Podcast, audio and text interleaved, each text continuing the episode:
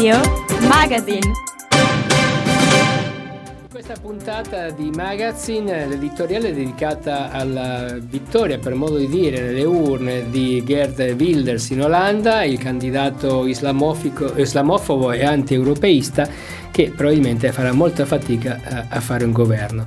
Per la rubrica Carta Canta abbiamo parlato con Angelo Miotto, con-direttore di Q-Code Magazine, che ci ha illustrato tre servizi di copertina riguardanti Gaza, c'è due articoli, uno di, un testimone, di una testimone diretto, un altro eh, corredato da immagini fotografiche e poi l'approfondimento, il podcast di Q-Code fatto, firmato dallo stesso Miotto insieme a Cristian Elie.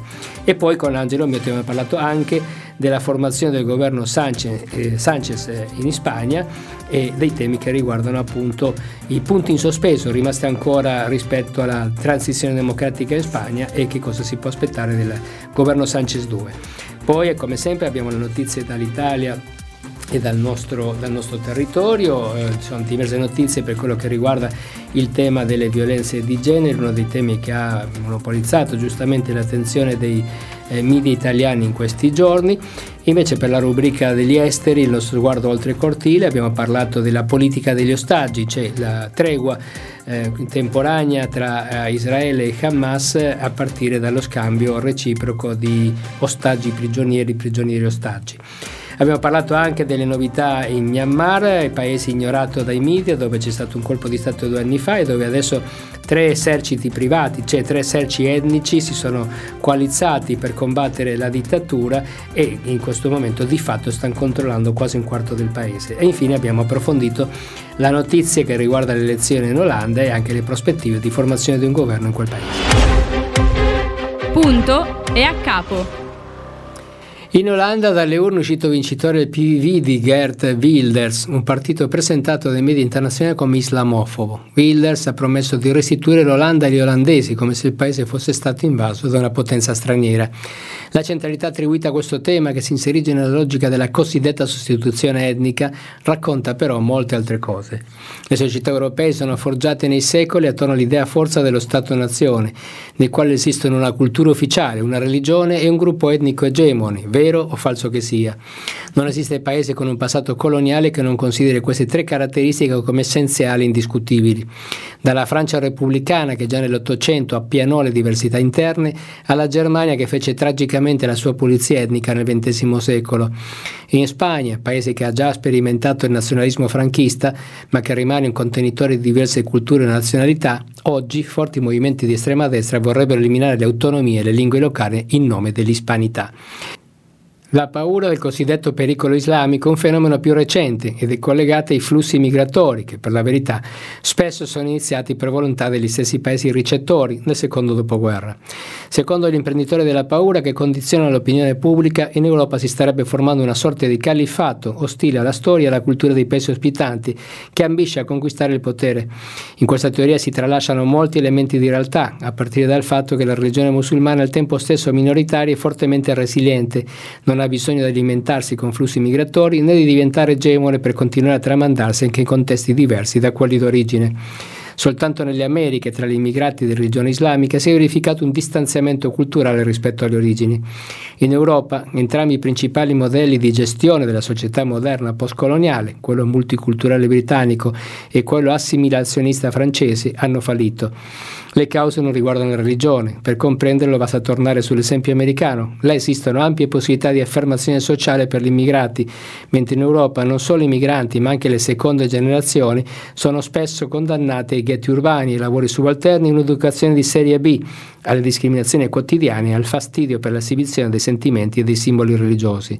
La guerra del velo che la Francia ha intrapreso a più tornate ha finito per produrre effetti contrari rispetto alle intenzioni pensata per eliminare la discriminazione, è diventata invece fonte di discriminazione per chi, ovviamente in modo libero, sceglie un certo tipo di abbigliamento. È il frutto di quella stessa idea di superiorità dei propri valori che accompagnò e giustificò il colonialismo. La cultura europea era ritenuta superiore quando si colonizzavano l'Africa, l'Asia e l'Oceania e oggi nelle nostre metropoli si predica una sola indiscutibile concezione dei diritti e delle libertà. I politici come Wilder sono molto abili nel sottolineare l'apparenza per non dover affrontare la sostanza.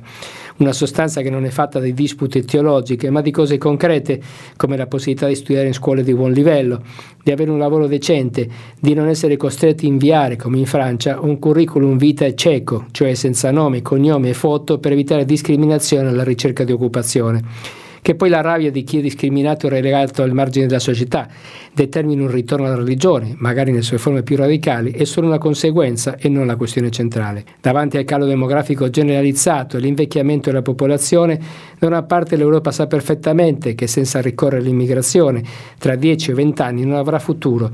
Dall'altra, gli europei stanno esercitando il diritto al voto come una clava ma al di là delle polemiche è solo una questione di tempo. Non è facile perché è stato per secoli al centro del mondo accettare l'idea che per poter mantenere lo statu quo occorra chiedere aiuto proprio a quelle popolazioni a lungo denigrate.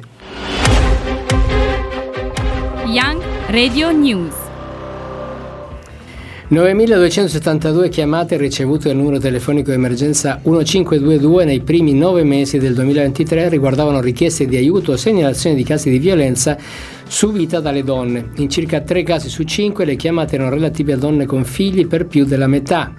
Sono, eh, per più della metà minorenni. Sono state quindi più di 3.300 le chiamate che segnalavano casi di violenza sulle donne che coinvolgevano bambine, bambini e adolescenti vittime di violenza assistita, diretta o indiretta. In generale, considerando anche i figli maggiorenni, più di 3.500 chiamate segnalavano figli che avevano assistito in prima persona alle violenze e tra questi quasi 1.500 le avevano direttamente subite. In occasione della giornata internazionale per l'eliminazione della violenza sulle donne, Save the Children ha lanciato un forte allarme per i gravi e duratori effetti della violenza di genere domestica o intrafamiliare sui figli delle vittime. Quando una mamma è vittima di violenza, i figli sono in ogni caso esposti alla violenza, in modo diretto quando la violenza avviene nel loro campo percettivo, la vedono o la sentono, oppure in modo indiretto quando la subiscono prendendo coscienza di quello che sta accadendo, osservando gli effetti stessi della violenza sul corpo della mamma, per esempio lividi e feriti, sulla sua psiche, stress e paura, sull'ambiente in cui vive, per esempio vedendo tavoli porte rotte nell'alterazione della normale vita familiare. C'è ancora una violenza ancora più subdola eh, di cui si parla troppo poco, quella che ha come vittima una donna con disabilità a lanciare il grido d'allarme in questi giorni in cui l'attenzione verso gli abusi è molto alta e l'Associazione Italiana Sclerosi ehm, Laterale Amiotrofica, un tema che periodicamente emerge ma che spesso viaggia nelle statistiche. Il dato è poco analizzato, la disabilità infatti può rendere le donne più vulnerabili alla violenza e all'abuso in molti modi diversi, ad esempio molte hanno difficoltà a muoversi e a comunicare, il che può impedire loro di difendersi o di chiedere aiuto quando sono vittime di violenza. Inoltre molte donne con disabilità sono costrette a dipendere dal caregiver o altre persone per le attività quotidiane, il che può creare una posizione di potere sfruttabile dall'abusante. In molti casi le donne con disabilità hanno anche difficoltà ad accedere a servizi di supporto e protezione, ad esempio molte strutture di accoglienza non sono accessibili alle persone con disabilità fisiche, mentre i servizi legali possono essere troppo costosi o difficili da raggiungere per alcune persone. Il problema risiede anche dal fatto che il fenomeno è poco studiato e conosciuto commentando eh, nel maggio scorso i dati della ricerca dell'Istat sugli accessi al pronto soccorso da parte delle donne che avevano subito violenza, Simona Lancioni, responsabile di informare Handicap, dichiarava le ragazze con, dis- con disabilità sono esposte a violenza più delle altre donne, ma il sistema antiviolenza è quasi completamente inaccessibile per loro. Educare alle relazioni sì, ma dopo la scuola. La risposta a tutta l'urgenza che abbiamo avvertito in questi giorni di un'educazione al rispetto, all'emozione alla relazione è un, modello, un modulo extracurricolare per le sole scuole che vorranno farlo, nelle sole classi dove ci sarà un docente disponibile a formarsi per i soli alunni cui i genitori daranno il consenso. Un po' poco per ambire ad essere la risposta sistemica di un paese in un'emergenza. Lo stesso piano educare alla relazione pare dunque questo, un modulo, un modulo extracurricolare di 30 ore per le scuole secondarie di secondo grado, infiocchettato dalla presenza nel cerchio di qualche influencer che vorrà aderire e nobilitato dal protocollo tra Ministero dell'Istruzione del Merito e Ordine degli Psicologi. Conformerà i docenti referenti, i docenti moderatori, se tutto va bene, ne parliamo l'anno prossimo. Stanziate 15 milioni di euro dei fondi PON, è davvero questo quello di cui abbiamo bisogno? Maria Calloni, ordinaria di filosofia politica e sociale, presso l'Università di Studi Milano Bicocca, direttore del Centro di Ricerca Dipartimentale ADV Against Domestic Violence e dall'Academic Network Unire, pensa che gli insegnanti non fanno formazione su questi temi, non la fanno né prima di entrare nella scuola né in seguito, in quanto diversamente da moltissime altre professioni non hanno una formazione obbligatoria che invece servirebbe per comprendere meglio il fenomeno. Nel report redatto dal gruppo di esperti Grevio per il Consiglio d'Europa viene chiaramente indicato l'obbligo di formare gli insegnanti su questi temi, oltre che il personale qualificato. Quindi bisognerebbe prevedere dei corsi di formazione per gli insegnanti in servizio, ma anche per esempio dei CFU obbligatori anche prima di intraprendere la carriera di insegnante. Economia sociale, persone, pianeta, azione è il titolo della conferenza europea organizzata dal ministro spagnolo del lavoro e dell'economia sociale nel quadro della presidenza spagnola del Consiglio dell'Unione Europea, in collaborazione con Commissione europea, CESE e molte reti delle organizzazioni europee dell'economia sociale. Nei due giorni di lavori che si sono svolti nella città di Donestian San Sebastián sono intervenuti più di 600 partecipanti e un significativo numero di rappresentanti di alto livello di diverse istituzioni internazionali, dall'Ocse, dai sindaci, esponenti di autonomie locali e regioni di diversi paesi e naturalmente naturalmente molti rappresentanti dell'Unione Europea e degli Stati membri, tra cui il commissario europeo per l'occupazione e i diritti sociali Nicola Schmidt. Tutti hanno firmato a conclusione dell'evento il manifesto di San Sebastian che ha visto 19 paesi firmatari, tra cui anche l'Italia, e che ora è rappresentata da Alessandro Lombardi della Direzione Generale del Terzo Settore della Responsabilità Sociale dell'impresa del Ministero del Lavoro. Nella conferenza da più parti è anche stato richiamata la funzione fondamentale per la difesa della democrazia, significativo un passaggio dell'intervento del commissario Nicola Schmidt che ha affermato non avrei mai creduto che un giorno avrei avuto paura per il futuro della democrazia in Europa, aggiungendo che una società in cui le persone si sentono abbandonate e perse e hanno la sensazione di essere lasciate indietro è una società in cui la democrazia è in pericolo. Per questo è importante che Commissione e Consiglio europeo abbiano inserito l'economia sociale nell'agenda politica europea. A questo tempo rappresenta un'opportunità unica per consolidare il modello di sviluppo dell'impresa che rappresenta lo strumento migliore per combattere la crisi climatica, le disuguaglianze e l'erosione della democrazia. L'appena trascorsa è stata una settimana bollente per il clima, iniziata con la notizia che qualche giorno prima, venerdì 17 novembre, il riscaldamento globale aveva superato, anche se solo brevemente, una soglia che mai era stata oltrepassata prima, 2 gradi Celsius al di sopra dell'era preindustriale. Un fatto altamente simbolico che conferma il 2023 come uno degli anni più caldi della storia. Un fatto che però da solo non significherebbe che abbiamo già fallito nel perseguire gli obiettivi fissati nel 2015 con gli accordi di Parigi, fermare la febbre della Terra a 1,5 gradi gradi o comunque restare appunto ampiamente al di sotto dei 2 gradi. Sforare per un giorno quella soglia, spiegano gli esperti, conferma che il clima si sta eh, spostando in territori inesplorati, ma non significa che tutto sia perduto. Lo sforamento si dovrà ripetere per mesi e anni prima di poter essere considerato permanente. Un'apparente buona notizia, quest'ultima, se non fosse che lunedì 20 novembre l'UNEP, l'Agenzia ONU per l'Ambiente, ha pubblicato l'edizione 2023 dell'annuale Emission Gap Report, il rapporto che fa il punto tra gli impegni presi nel taglio di emissioni e le promesse effettivamente mantenute. Ebbene, l'UNEP scrive che se si continuerà sulla strada intrapresa di un, blando, di un blando contrasto al riscaldamento, entro questo secolo non solo la temperatura media della Terra supererà i 2 gradi, ma sfiorerà i 3, 2,9 per l'esattezza. Dunque anche l'ONU dà ormai, dà ormai per perduto il traguardo principale degli accordi di Parigi, limitare il riscaldamento 1,5 gradi in più rispetto all'era preindustriale, nonostante in tutte le ultime conferenze ONU sul clima dal 2015 in poi il ritornello fosse stata Keep 1,5 alive, mantenere vivo 1,5. Lo scioglimento di grandi masse di ghiaccio in Antartide è un fenomeno naturale costante, ma l'enorme iceberg che sta per spostarsi in prossimità dell'isola di Johnville è uno dei punti più vicino all'estremo dell'America del Sud. Surclassa ogni precedente A23A, questa è la sigla con cui è indicato, ha infatti una superficie di quasi 4.000 km quadrati.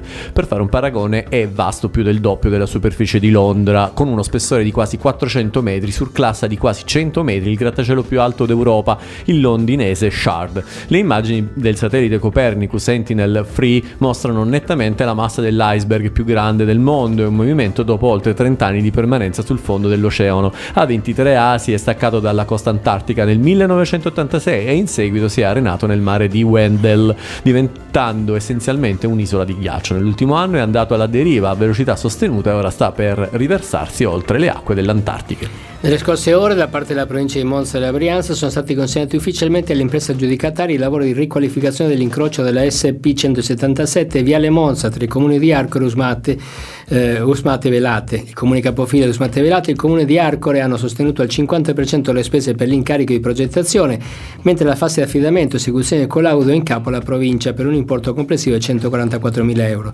A partire dai prossimi giorni verrà avviata la fase di canterizzazione per poi procedere successivamente con la realizzazione delle opere di riqualificazione dell'incrocio. Un altro progetto che interessa le strade provinciali Brianzoli inoltre potrà presto vedere la luce, a conclusione dell'iter di approvazione del progetto esecutivo all'interno del quale si è svolta anche la conferenza di servizi tra gli enti interessati, è stata pubblicata sul sito web istituzionale la procedura di gara per l'affidamento dei lavori di riqualificazione dell'incrocio stradale LSP 45 all'altezza del complesso industriale della Pagani fra i comuni di Villa Santa e Mercate, anch'esso finito sotto i riflettori oggetto nel tempo di numerosi incidenti. A Grade piange la scomparsa di Drano Poletti, l'ex sindaco 65 anni è morto nella notte tra martedì 21 e mercoledì 22 novembre in seguito a complicazioni della sua malattia, primo sindaco di centrosinistra in paese nel suo decennio al governo della città, dal 99 al 2009 è stato realizzato il polo sociosanitario di Via Lecco e molte altre opere. Per diverso tempo è stato anche consigliere provinciale di Monza, l'esperienza con Adriano è stata bellissima, ha ricordato l'ex assessore sindaco Ezio Colombo. Lui è stato il primo sindaco moderno, aperto al dialogo e autorevole con grandi intuizioni. A lui si deve anche la realizzazione della biblioteca, la riqualificazione della scuola elementare di Umate e la nuova primaria di Via Cantini. Mariti e compagni che maltrattano mogli e compagni e viceversa, papà e mamme che lo fanno con i figli. Ci sono tante famiglie polveriere anche a Monza e Brianza e poi rapporti sentimentali malati e gli avvocati ne sanno più di qualcosa. Il codice rosso, la legge 69, la corsia preferenziale come all'ospedale per garantire innanzitutto tutele in tempi rapidissimi a donne, soggetti deboli, vittime di violenze domestiche di genere ha compiuto 4 anni. Bilancio, non servono ulteriori norme incriminatrici né inasprimenti delle pene attuali già pesanti, occorre piuttosto lavorare a monte sull'aspetto culturale, a dire eh, Noemi, eh, Noemi, Mariani nella duplice veste di legale a Monza e, e presidente della locale Camera Penale, associazione che fa capo all'Unione delle Camere Penali di Roma, una realtà che raccoglie gli avvocati penalisti del territorio e collabora con l'Ordine degli Avvocati. Il Tribunale e la Procura della Capoluogo per le varie tematiche e problematiche che possono riguardare l'esercizio della giurisdizione generale. L'avvocatura non dispone di dati ufficiali, tuttavia da esperienze i reati da codice rosso nel territorio sono molto diffusi, tanto che l'associazione ha lanciato un progetto di sensibilizzazione con le scuole dalla grande risposta per spiegare ai ragazzi i principi costituzionali, ma poi si finisce inevitabilmente a parlare dei fenomeni che colpiscono di più la loro sensibilità, quella da codice rosso. L'approfondimento. Siamo collegati con Angelo Mioto, co-direttore di Q-Code Magazine. Buongiorno, ben trovato Angelo. Buongiorno, buongiorno a tutte e a tutti voi. Ecco, abbiamo visto la, la, rivista online in questo momento, gli articoli sul vostro sito online che giustamente danno un grande risalto a quello che sta succedendo a Gaza, che in questi giorni appunto ne abbiamo parlato anche da altre parti sulla rubrica degli esteri. Eh, è una situazione che è, è, difficile seguire come cronaca, ma eh, vedo che voi avete fatto invece un discorso di riflessione, cominciando da Clorinda Tancredi che parla della, del concetto di guerra, l'occupazione, l'orrore e le origini, quindi un po' un tentativo mi pare di, di lettura, quando nulla conta si chiama l'articolo, giusto? Sì, questo è un articolo estremamente interessante, devo dire che eh, ci ha dato anche molta soddisfazione come lettura, uh-huh. ha, ha, toccato dei picchi di condivisione molto alti, ne siamo molto felici perché è un articolo scritto da una persona che conosce profondamente il contesto medio orientale e che come eh, potete vedere proprio su, su Q-Code scorrendo il pezzo anche molto ricco di citazioni, di link ad altri pezzi, diventa insomma una, praticamente quasi una somma mm-hmm. eh, di, eh, di altre informazioni che si incastrano dentro quello che è la visione di qualcuno che sta là. Eh, possiamo dirlo tranquillamente, Clorinda Tancredi è un nome eh, d'arte eh, mm. che riguarda okay. una persona che sta e che vive proprio sul, sul territorio. Certo. Eh, abbiamo scelto subito questa chiave, che è la chiave ovviamente che possiamo anche permetterci, nel senso che, eh, che forse è la chiave che ci si può permettere un po' tutti, visto che mm-hmm. a, Gaza, a Gaza siamo in contatto tramite Instagram con i, i giornalisti palestinesi gazawi che ci stanno sì. raccontando le cose, ma come sappiamo non ci sono altri giornalisti internazionali. Peraltro ricordiamo che il numero dei morti, dei giornalisti uccisi, scusate, non morti, ma uccisi da Israele è veramente impressionante. Okay. Sì, sì, infatti eh, da tempo che non capitavano questi numeri, eh, superato il Messico da un, da un bel po'. Senti, ma eh, voi avete anche un'altra, il massacro di Gaza dallo Spiancino, Cecilianesi, interessante anche questo, no? voci, testimonianze, immagini della Palestina, anche lei da quelle parti? Anche lei, no, lei invece è una felicissima condivisione di un articolo che abbiamo eh, avuto insieme a IRPI, uh-huh. che è una realtà giornalistica d'inchiesta, e proprio perché IRPI è soprattutto una realtà giornalistica d'inchiesta, eh, ci ha proposto di pubblicare su Q-Code, perché questo è un pezzo estremamente eh, corredato, anche questo di informazioni, ma eh, che racconta la storia, la storia di una mm. persona che lei conosce eh, da vicino e, e, quindi è una storia eh, dove si, il, il, sentimento si unisce, diciamo così, a quelle che sono eh, invece le, le, notizie e il dovere anche giornalistico di essere il più possibile, non diciamo oggettivi, che è una cosa difficile, sì. ma comunque sia certo. imparziali, questo sì, di verificare eh, le, front, le fonti.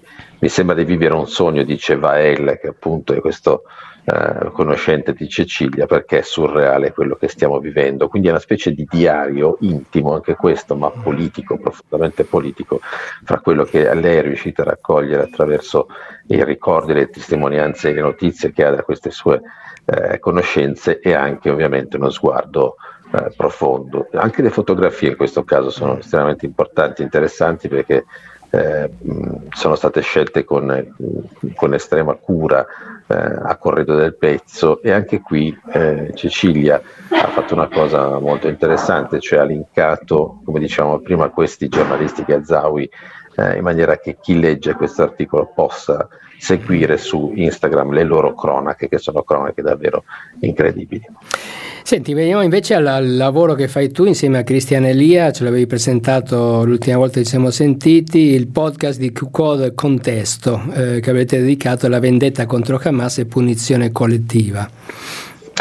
Sì, Cristian è ovviamente un super esperto della questione, ha viaggiato tantissimo eh, in lungo e in largo, non solo a Gaza, ma in Cisgiordania, in Israele eh, e in altre parti del Medio Oriente. Questo è il contesto che il nostro podcast, eh, noi lo chiamiamo un po' alla radice dei fatti, e quindi è il tentativo anche di eh, far, far, ragionare il nostro pubblico su quello che è il contesto più generale in cui si muovono le notizie di cronaca. È un contesto in cui Christian cerca di farci capire eh, questo concetto della punizione collettiva. Eh, è stato realizzato prima che Christian facesse il, il viaggio eh, in, in, Cisgiordania e quindi adesso noi stiamo preparando un altro contesto invece che sarà ricco delle esperienze che ha vissuto esattamente invece in quei, in quei territori per una settimana.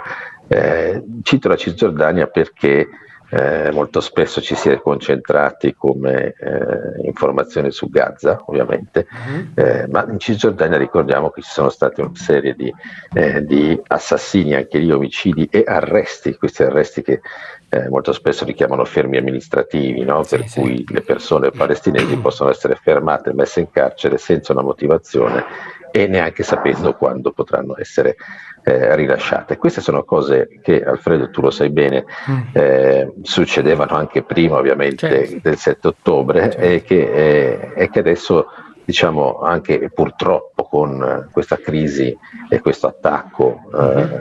dalla parte di Hamas e poi questa vendetta perché mm. eh, eh, non, non, abbiamo paura a chiamarlo anche genocidio noi sul sì. code che riguarda invece Gaza stanno venendo finalmente alla luce vediamo rilasciare anche non soltanto gli ostaggi israeliani che tornano a casa, ma vediamo anche rilasciare dalle prigioni israeliane persone che hanno 14-15 anni certo. e che sono già da tempo anche dentro quelle carceri. Quindi questo ci dovrebbe aiutare anche forse a livello più eh, collettivo a capire eh, che quello che sta accadendo non è un, un atto isolato, diciamo, nella purtroppo lunga storia di questo conflitto. Ti porto fuori per gli ultimi minuti, fuori contesto rispetto a Gaza, è una vicenda che abbiamo seguito, devo dire siamo divertiti a seguirla, no? eh, la vicenda dell'ultimo voto politico in Spagna, eh, con la, diciamo, la mancata formazione di governo tra i popolari e Vox e invece Sanchez che ce l'ha fatta formare un governo. Tu nel tuo articolo, e lo chiediamo a te sapendo appunto che uno dei tuoi forti sicuramente è la Spagna, parli del lavorio diplomatico di Fino che ha permesso di arrivare all'investitura di, di, Sanchez, ma ovviamente c'è il tema fortissimo che è quello che in qualche modo è stato quello che ha trovato la quadra, il tema dei rapporti con gli indipendentisti catalani, il tema dell'amnistia. Ecco, mh, raccontaci un po' la tua visione di come è andata questa, la nascita del governo Sanchez 2. Guarda, qui direi che siamo proprio sul tasto dolente della storia della Spagna democratica eh, e, della, e, e, costituzionale, no? cioè quello del rapporto fra le autonomie e i territori e ovviamente anche le richieste di indipendenza eh, o, di, o, di, più forte autonomia in alcuni mm. casi, perché come forse ricorderete, la Costituzione spagnola che nasce dalla, dalla transizione de, cosiddetta transizione democratica, cosa che peraltro re oggi vedo sul paese in questo momento ha rivendicato ancora una volta davanti certo. al Parlamento, no? il fatto che sono ancora in vigore i patti della transizione eh, ecco, mm-hmm. e quindi un forte accento politico su qualche sì. cosa che adesso eh, raccontiamo, eh, prevedeva l'articolo 8 che garante dell'unità di Spagna sia l'esercito. Ecco, questa è un'eredità che ovviamente certo. viene da, dal franchismo, da, che mm. ricordiamo sempre non è stato eh, smontato pezzo su pezzo, né tantomeno Franco è stato appeso a testa in giù come è accaduto invece in Italia Mussolini, ma ricordiamo che Franco è morto nel suo letto. E questo ha raccontato moltissimo quello che furono i patti anche della cosiddetta transizione. E qui eh, Sanchez si è trovato di fronte a dover eh, discutere un'amnistia dopo che c'era stato un primo indulto, un'amnistia rispetto a chi? Rispetto a quei politici che nel 2017 avevano cercato di arrivare a una dichiarazione di indipendenza in Catalogna. Ecco, questa è una cosa che ha scatenato la, la destra e l'estrema destra in eh, manifestazioni di piazza, anche in qualche piccolo eh, disordine, diciamo, e invece in manifestazioni anche molto, eh, molto, molto partecipate, perché va a toccare la territorialità, cioè certo. il concetto della Spagna una, ovviamente Franco diceva anche grande e libre, uh-huh. ma è in questa unità di Spagna che è un qualche cosa che ormai è estremamente superato, se volete, dal punto di vista storico, ma anche dal punto di, da altri punti di vista. Uh-huh. Eh, c'è una, una questione che è che dentro questo governo ed è che sicuramente siamo dentro il meccanismo per ottenere, come è stato e come è successo il, via libera alla formazione del governo, ma con questo documento che noi riproduciamo uh, dentro l'articolo che ho scritto, perché questo documento ha un particolare, secondo me, estremamente interessante, cioè per la prima volta uh, il governo spagnolo è una formazione che viene considerata completamente illegale, come quella di chi appunto riceverà adesso l'amnistia una volta che la legge sarà votata, eh, dicono partiamo da posizioni completamente diverse, non siamo d'accordo quasi su nulla da questo punto di vista, ma ci compromettiamo però a trovare una soluzione politica e mhm. questo sembrerà eh, l'acqua calda, ma bisogna dire la verità che in tutti questi anni dalla Costituzione a oggi per tutte le rivendicazioni territoriali non è mai accaduto. È la prima volta che si legge un documento così eh, così aperto certo. a quella che è un metodo di soluzione politica anche corroborato dalla presenza di parti internazionali, quindi uh-huh. si accetta anche il fatto che ci siano degli esperti che possano vedere fino a che punto può arrivare questa, questa trattativa. Molto interessante effettivamente, comunque è, è, politica come dicevi te rispetto agli schiamazzi di piazza della campagna elettorale, questa è, è politica e sui temi importanti. Tu raccontavi la fine di Franco, mi veniva in mente in parallelo con un altro dittatore che morì nel suo letto in Cile e che condizionò fortemente ovviamente la transizione, forse ancora, forse ancora più in modo più forte, ma comunque la scuola era sempre quella. Grazie Angelo Miotto, con direttore Grazie di Google Magazine, il sito è www www.qcodemag.it per vedere, per leggere queste notizie ovviamente e anche altre. Grazie Angelo. Grazie a voi, ciao. Oltre il nostro cortile. E siamo venuti al momento di parlare di quello che accade oltre il nostro confine. Torniamo a parlare della tregua che sta ancora tenendo e si parla ancora di qualche giorno possibilmente ehm, eh, di, insomma, di scambio di ostaggi che vengono centellinati da una e dall'altra parte, mi viene da dire, anche se il rapporto è più favorevole verso, ehm, eh, diciamo così, Hamas eh, o comunque i palestinesi però insomma la tregua però sta andando avanti. Biden vorrebbe addirittura che si parlasse di un cessate il fuoco definitivo con una soluzione. Una soluzione che però non sembra proprio dietro le porte. Comunque adesso poi ne parliamo meglio Alfredo. E invece ehm, come dire ci spostiamo da, da, da, da un'altra parte. Abbiamo parlato nell'editoriale delle elezioni olandesi che hanno visto vincere un partito di estrema destra partito di estrema destra che tra l'altro sarà proprio a Firenze questo fine settimana eh, in questa mh, mm, convention convention del... nera la chiamano sì. sì esatto visto che ci saranno poi anche la, Le Pen, Pen e, e, tutta una serie di Alternative for Deutschland esatto esatto, tutto, esatto. Circo, sì, di... tutto, tutto, quel mm. gruppo nero che, che, si sta eh, sempre in alcuni, in alcuni, paesi meno in altri paesi di più insomma però ha, ha mm. sicuramente preso, preso piede eh, sì. e, mm, e, per l'ultima notizia no, non so se sarà l'ultima invece ci spostiamo siamo in... Ehm, lontanissimo. In Myanmar, in Myanmar, in Myanmar. Ricordiamo qualche anno fa, quando è stato ormai tre anni fa, durante 2021, la pandemia. Sì, esatto, sì, durante, durante, la, pandemia. pandemia. Per quello che non, non se ne è accorto, accorto, nessuno, noi ne abbiamo parlato all'epoca, colpo di Stato. Che però c'è qualche problema adesso, insomma. Ma ci sono serissimi problemi perché allora, i militari birmani già nella tornata precedente erano noti per essere al di là di militari, repressori, bla bla bla bla, quello che sono più o meno sempre i militari quando prendono il potere, dei seri delinquenti. Cioè, negli anni 80-90 trafficavano eroina, riciclavano i soldi negli alberghi, eccetera. Adesso pare che hanno scoperto questo nuovo mondo di truffe, che sono le truffe online. E sostanzialmente nelle province del nord del Myanmar è nata un'economia illegale di truffatori online che hanno preso di mira soprattutto i cinesi eh, truffe di ogni tipo, eh, tra l'altro pare con dei lavoratori schiavi, cioè delle persone che vengono obbligate a fare queste truffe per salvare la vita, un po' come, in, come i narcos in Messico che sequestrano delle persone per metterle a lavorare come lavoratori schiavi.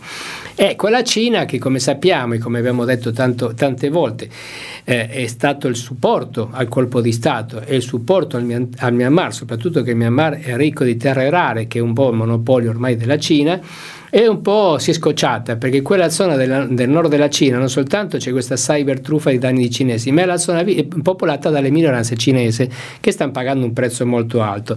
E quindi gli storici, perché Myanmar in realtà è una un conglomerato di, di, popoli che è stato messo assieme dal colonialismo inglese, ma non, popoli totalmente diversi, ad esempio tutto il nord è popolato da cinesi, c'è persone di etnia cinesi e ognuna di queste etnie ha una sua milizia armata che a, a momenti eh, si, si, si, scannano o tra di loro contro il governo, cioè ognuno ha il proprio esercito. La notizia di questi giorni è che tre formazioni di questo tipo del nord hanno messo da parte le vecchie rivalità, si sono uniti per dare addosso al governo ed, è, ed stanno succedendo delle robe che anche qui è incredibile che non se ne parli, ma hanno praticamente hanno uh, preso sotto controllo il valico di frontiera tra Cina e Myanmar e hanno smantellato, cioè nel senso che hanno fatto smantellare quasi 50 caserme dell'esercito birmano nella zona, quindi praticamente queste milizie stanno controllando un quarto del paese, quello confinante con la Cina. Ah, fin qui in Birmania questo ciclico, ma dove sta la notizia? Che la Cina è zitta vuol dire che effettivamente forse eh, cioè, i, militari cine, i militari birmani hanno superato la soglia di tolleranza dei loro padroni cinesi e quindi la Cina si prepara a un cambio di regime. Certamente quello che potrebbe essere in discussione è l'unità nazionale della Birmania che è fortemente incrinata da sempre, ma che soprattutto adesso con, questo, eh, cioè con queste milizie armate che si stanno federando per combattere eh, il regime, insieme anche agli oppositori del regime, eh, quindi anche i democratici, diciamo, eh, è una, un po' una, una, mina vagante il futuro del Myanmar, lo terremo monitorato visto che in realtà non interessa a molti. In Olanda ha, virto, ha vinto Gerd Wilders, l'abbiamo detto nell'editoriale, il Partito per la Libertà si chiama il suo, ma attenzione, ha preso il 23,5% dei voti sul 75% degli elettori, quindi 18-19% degli olandesi l'hanno votato, ha 37 seggi eh, su un totale di 150 e una maggioranza di 76, quindi ha meno seggi della metà della maggioranza, quindi molto lontano da riuscire a fare un governo. Alle spalle c'è il, il ticket che avevano fatto i laburisti e verdi, quelli di Franz Timmerman, eh, con 25 deputati. Eh, quelli di Marrut, uscito da poco dalla Commissione eh, europea, 24 seggi, 20 seggi a un movimento centrista, eh, e poi 9 seggi liberal progressisti, 7 il movimento degli agricoltori e 5 cristiano-democratici socialisti. Quindi adesso eh, Wilders, in un sistema che mh, proporzionale puro, dovrebbe riuscire ad avere eh, 30, 40 parlamentari per portare a fare una maggioranza. Al momento l'unico partito che pare sia intenzionato a fare una maggioranza con Wilders è il partito il Movimento degli Agricoltori che ha 5 deputati, quindi diciamo che non serve a nulla. D'altra parte e se invece saltasse l'ipotesi di Wilders, tra centristi, eh, lavoristi verdi e eh, liberali conservatori avrebbero una maggioranza abbastanza comoda per far governo. Quindi, senza voler scommettere, eh, Cristian, ma diciamo che come è successo in Spagna dopo la fiammata del Partito Popolare di Vox, che alla fine sono rimasti a casa entrambi, ecco, io non so, a naso credo che sia, non sia in discesa, ma che sia piuttosto in salita per Wilders l'ipotesi di un governo e che potrebbe esserci un, non un rivaltone, un sistema proporzionale vuol dire dire che il governo si fa in Parlamento, una maggioranza diciamo, centrista con delle punte liberali e, li- e, lavoristi, ma fondamentalmente ancorata abbastanza al centro e, e fondamentalmente europeista, perché ricordiamo che Wilders non è soltanto islamofobo, ma è fortemente contrario all'Europa ed è amico di Putin.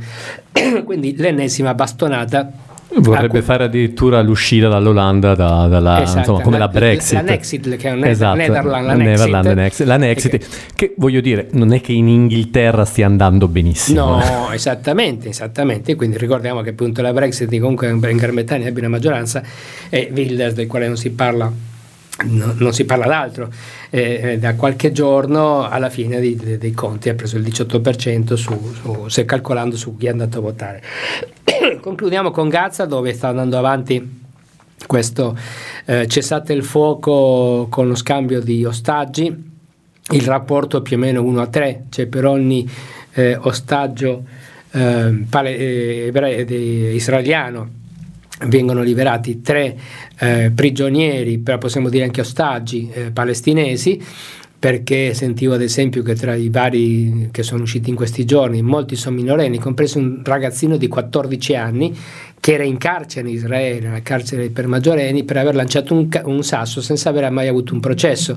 Quello è uno Stato di diritto, se Israele è uno Stato di diritto appunto, è uno ostaggio, non è un prigioniero. Comunque, eh, la strategia di Hamas da un certo punto di vista sta funzionando, diversi analisti dicono che eh, sia, si stiano dimostrando eh, molto più bravi eh, a fare i, i, le mediazioni rispetto a quanto non siano stati andando a colpire i civili che poi ha giustificato eh, la semidistruzione di Gaza.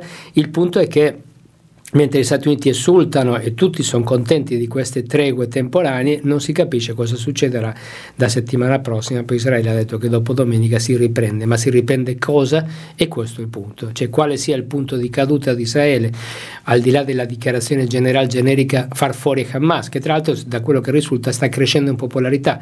Cioè per ogni palestinese che viene liberato in questi giorni ci sono feste, fuochi d'artifici, mortaretti e la popolarità Hamas eh, eh, aumenta perché comunque sono quelle che stanno facendo uscire dal carcere i palestinesi che erano in carcere, donne e minorenni soprattutto. Quindi ecco, quale sia il punto di caduta non è dato saperlo. Il governo Netanyahu, gli osservatori interni dicono che sia più debole che mai, però d'altra parte, come sappiamo, eh, diciamo, per Israele e per Netanyahu è una questione di vita o morte questa, questa offensiva che appunto non, non ha mai dichiarato fin dove si spingerà, soprattutto perché eh, Gaza è stata già distrutta per metà, soprattutto Gaza City, e Hamas non dà segni di essere scomparsa da nessuna parte. Ricordiamo che dietro c'è il Qatar, che dietro c'è Putin, infatti il, gli ostaggi liberati ieri, anzi l'altro ieri, eh, erano tutti eh, cittadini israeliani con doppio passaporto, con quello russo, e quelli di Hamas hanno detto che era un omaggio al presidente Putin, e che fa capire che questo perché l'hanno detto, non soltanto perché avevano voglia di scherzare, ma per dimostrare, per far sapere che comunque loro hanno una rete di relazioni in giro per il mondo, non sono, secondo la loro versione ovviamente, un gruppo terroristico che stanno facendo politica, politica armata, politica terrorista, ma stanno facendo politica e che non sono soli. Vedremo dove andrà a finire questa situazione.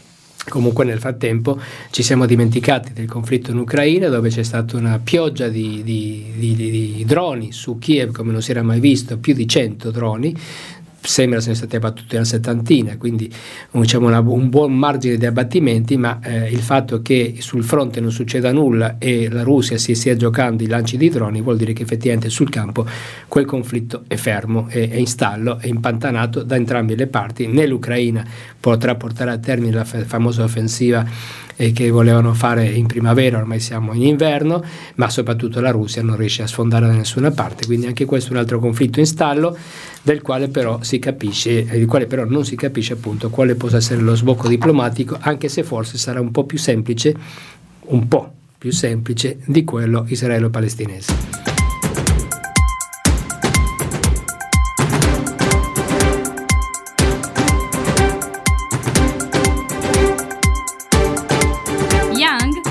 Radio Magazine. Aldo, 74 anni, è una vita, come dice lui, vissuta al contrario. Studi nelle migliori scuole di Milano. Carriera avviata da bancario, passione per la vela. Poi via via errori, cadute e sfortune. Fino ad essere truffato dal suo conquilino. Aldo è stato accolto a casa di Ruth. Qui Anziché continuare a scendere, mi sono fermato e ho cominciato a risalire. Se ora è tornato padrone della sua vita, è anche grazie agli operatori della casa, sempre presenti e pieni di cure, persone con cui parlare e sentirsi ascoltato. Per tante persone come Aldo, la tua firma è l'unica possibilità per guardare avanti e ricostruirsi una vita. Dona il tuo 5 per 1000 ad Aeris Cooperativa Sociale